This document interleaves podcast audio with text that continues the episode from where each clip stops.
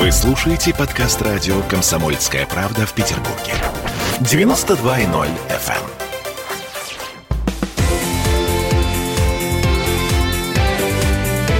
Картина недели. Это мы вернулись в петербургскую студию радио «Комсомольская правда». Я Дмитрий Делинский. Я Ольга Маркина. Ректор гуманитарного университета профсоюзов Александр Записоцкий. Вместе с нами на троих подводим некоторые информационные итоги уходящей недели. В этой четверти часа давайте обсудим, как Земля налетела на небесную ось. Ну или налетит. Потому что YouTube Пугаете. и Facebook на, пытается закрыть для россиян вместе с Твиттером. Этого требует Госдума. На этой неделе на охотном ряду появился крайне любопытный и, э, ну, скажем так, с далеко идущими последствиями законопроект о таком асимметричном ответе на якобы цензуру, которой подвергаются аккаунты российских СМИ в вышеперечисленных соцсетях. Rush Today, РИА Новости, там, Крым-24. Владимир Соловьев. Вот, собственно, поводом для этого законопроекта послужило письмо Роскомнадзора в YouTube с требованием вернуть ролики с участием Владимира Соловьева в тренды YouTube. Потому что пару месяцев, как они уже не попадают в тренды, и наши власти считают, что это дискриминация российских СМИ и, соответственно, некие признаки цензуры. Так а разве это не происходит автоматически за счет э, огромного количества просмотров? Ам, нет. То есть есть алгоритмы, которые позволяют выключать из э, трендов YouTube вещи, которые, ну, так или иначе нарушают правила э, вот этих самых площадок. Например, э, из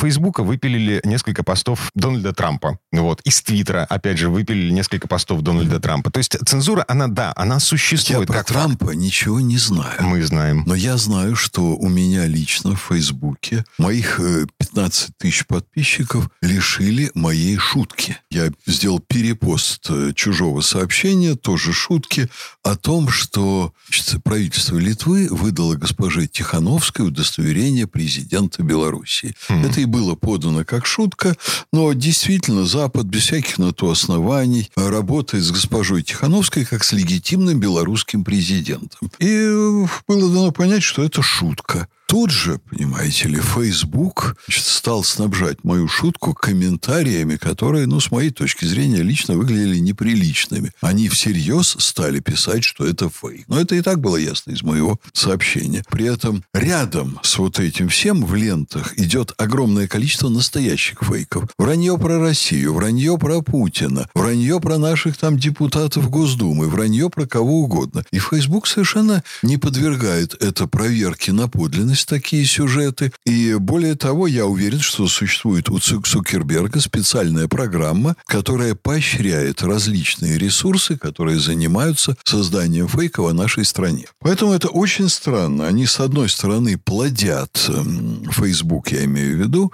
плодят огромное количество фейковых сообщений, которые идут в ущерб нашей власти, нашему образу жизни, нашим ценностям и так далее, и так далее. И дальше оказывают давление на нас, в общем-то, добросовестных пользователей, которые прилагают большие усилия, чтобы не публиковать фейковые сообщения. Это ненормально. Другой вопрос, что Россия оказывается немощной, дряхлой особой в этом плане, потому как все, что нужно сделать, это создать свои аналоги вот этих всех информационных Ну, у нас ресурсов. же Я вижу, а, Одноклассники. да, да, Вот да. это все. Вот российская Наша власть не может обеспечить продукцию высокого уровня и не может обеспечить независимость и соблюдение законов вот своим собственным таким, как бы, ну, в кавычках, деточкам.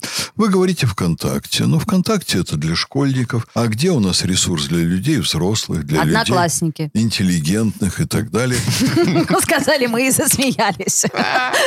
Я вас умоляю. Дело в том, что есть такие попытки, и э, мне вот специалисты в этой сфере рассказывали очень подробно, какие. Они говорят, что всегда, все время создание вот таких ресурсов сопровождается назойливыми попытками власти контролировать на 100% работу этих ресурсов и навязывать вот свою политическую позицию. Вот, на мой взгляд, существует огромная дистанция между соблюдением закона и навязыванием политической позиции. Вот Мгм. эту дистанцию нашим властным структурам не удается, так сказать, ну, привести к какому-то разумному минимуму.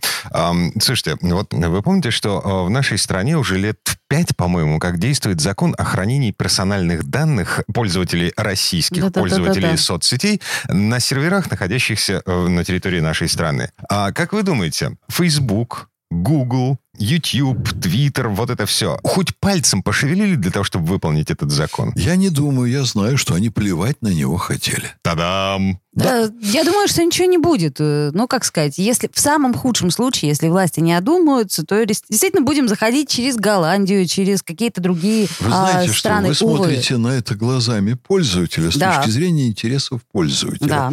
С точки зрения государственных интересов, э, с моей точки зрения, Россия должна иметь мощные собственные информационные ресурсы подобного рода, переключиться на них и сделать так, чтобы люди себя в этих ресурсах чувствовали свободно и защищенно. Я за. Но где? Ам, как Китай. Пока нет. Великая китайская интернет-стена, великий китайский фаервол, который не позволяет китайцам пользоваться Фейсбуком, зато у них есть свой собственный. Как называется, я не Ой, помню. я не помню, но... Да у да, них сейчас есть. много чего, начиная с ТикТока теперь. Мгм. То есть ТикТок это вроде самое как бы последнее из массового, но по популярности, конечно, надо начинать с ТикТока. Я вам скажу, что с моей точки зрения китайская модель очень во многом, и, кстати, это не только касается информационных технологий, лучше того, что делает Россия, но Россия могла бы, в принципе, сделать намного лучше, чем Китай. Мгм. То есть вы за блокировку Фейсбука, Твиттера и Ютуба? Я за создание собственных полноценных ресурсов, в которых нормальные пользователи, не психопаты, не спекулянты, не хайпажоры, а нормальные люди чувствовали бы себя свободно, защищенно, могли бы выражать свои взгляды и получать полноценную информацию. Такое разве бывает? Вы как-то так это утопию какую-то приводите? Да почему утопию? Свободно выражать свои Слушайте, взгляды. Ну так мы- что, я завтра напишу, например, Владимир Владимирович Путин мне не нравится. Да, и тут же, как бы, российская сеть точно так С же, как делает Марик Цукерберг, забра- Да. заблокирует меня и скажет, вы э, разместили информацию, которая не, так сказать, или оскорбляет С кого-либо. какого перепугу? А почему нет? У нас колоссальное количество газет, официальных зарегистрированных СМИ, в которых люди свободно критикуют Путина, Конечно. власть своих Газет. Погодите, да. у нас а, с некоторых пор возбуждают уголовные дела. Даже На- за то, что портрет порвал А, один человек. А вот не надо рвать портреты. А почему? А почему, А потому что собственно? это хамство. Ну, подождите, Потому вот мой портрет не- порвет э, кто-то публично. Я скажу, ну, товарищ, забавно, ну ладно. Э, Это ваше личное дело. А в данном случае это не личное дело? Ам, Нет, портрет главы государства – это не личное дело. Ам, История Это символ. произошла в одном из муниципалитетов Петербурга на, на этой да. неделе. В связи с этим припомнили историю, анекдот исторический про, по-моему, Александра Третьего и мужика, который в кабаке порвал, э, наплевал на портрет императора. Ам, Вы да, помните? я знаю эту историю, да. Давайте напомним людям, собственно, чем все закончилось. Ну, пожалуйста. Уголовное дело, значит, мужика в околоток, э, судить, казнить нельзя помиловать. Значит, история дошла до самого императора. Он, внимательно ознакомившись с делом, сказал суд прекратить, мужика выпустить, мои портреты из кабаков убрать и передать, собственно, этому мужику, что э, плевал я на него. Да. Почему в нашей стране власть так боится, что... Наплюют на портрет? Власть ничего не боится. Власть просто продвинулась немного дальше. В понимании того, что определенные предметы материальные, они имеют определенную символическую сущность. То есть, То есть власть, это, это икона. Это не власть просто стала, портрет. нет, это не икона, И но даже это, не знамя. это один из социальных символов. А, вот вы знаете, вы на- правильный Да набор. вот нет, я как раз говорю о том, что знамя, да, это я бы поняла. Я понимаю, что в оскорбление Конституции у нас прописан стоп. определенный Прописан, набор э, символов государства. Дорогие друзья, Государственный, да. это прописано в президента там нет. Совершенно это не верно. означает, что нет других символов государства. Я Портрет про это Путина? написа- писал и научные статьи, и писал про это книги. Существует огромное количество предметов, которые несут в себе определенную символическую сущность. И дело не в том, что порвали портрет лично там какого-то Ивана Ивановича, а порвали портрет должностного лица, избранного нацией для выполнения определенных обязанностей. Когда рвут такой портрет, это пощечина, это плевок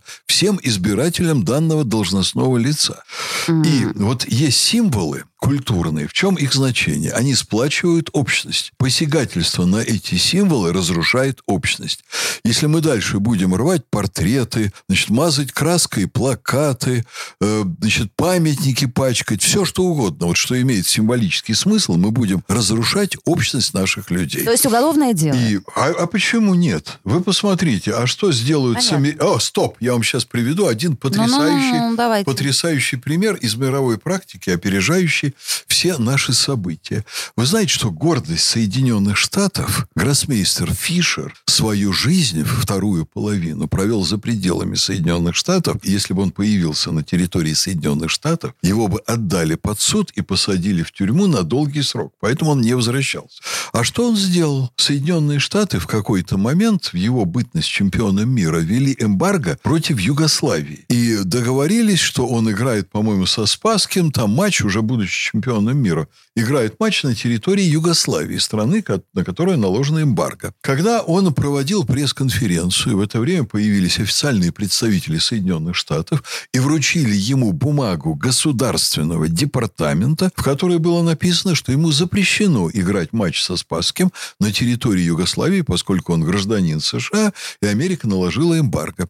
Фишер поплевал на эту бумагу, разорвал ее, бросил себе под ноги и стал ее топтать. Вот за это ему грозило совершенно определенно уголовное преследование и тюремный срок, потому что он выразил неуважение к государству, а это всего лишь бумага Госдепартамента, это даже не портрет президента.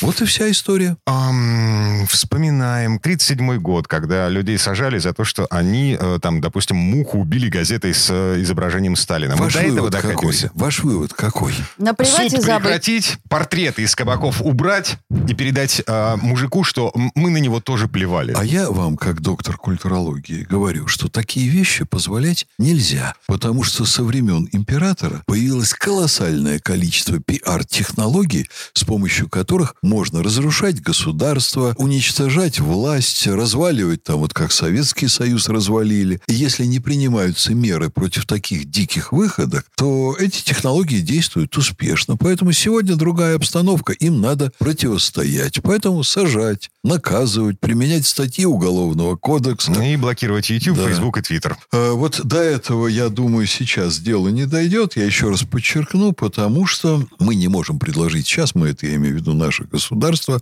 нормальные, удобные, прозрачные информационные ресурсы для граждан. Вот когда сможем, надо просто это искоренить в нашей стране.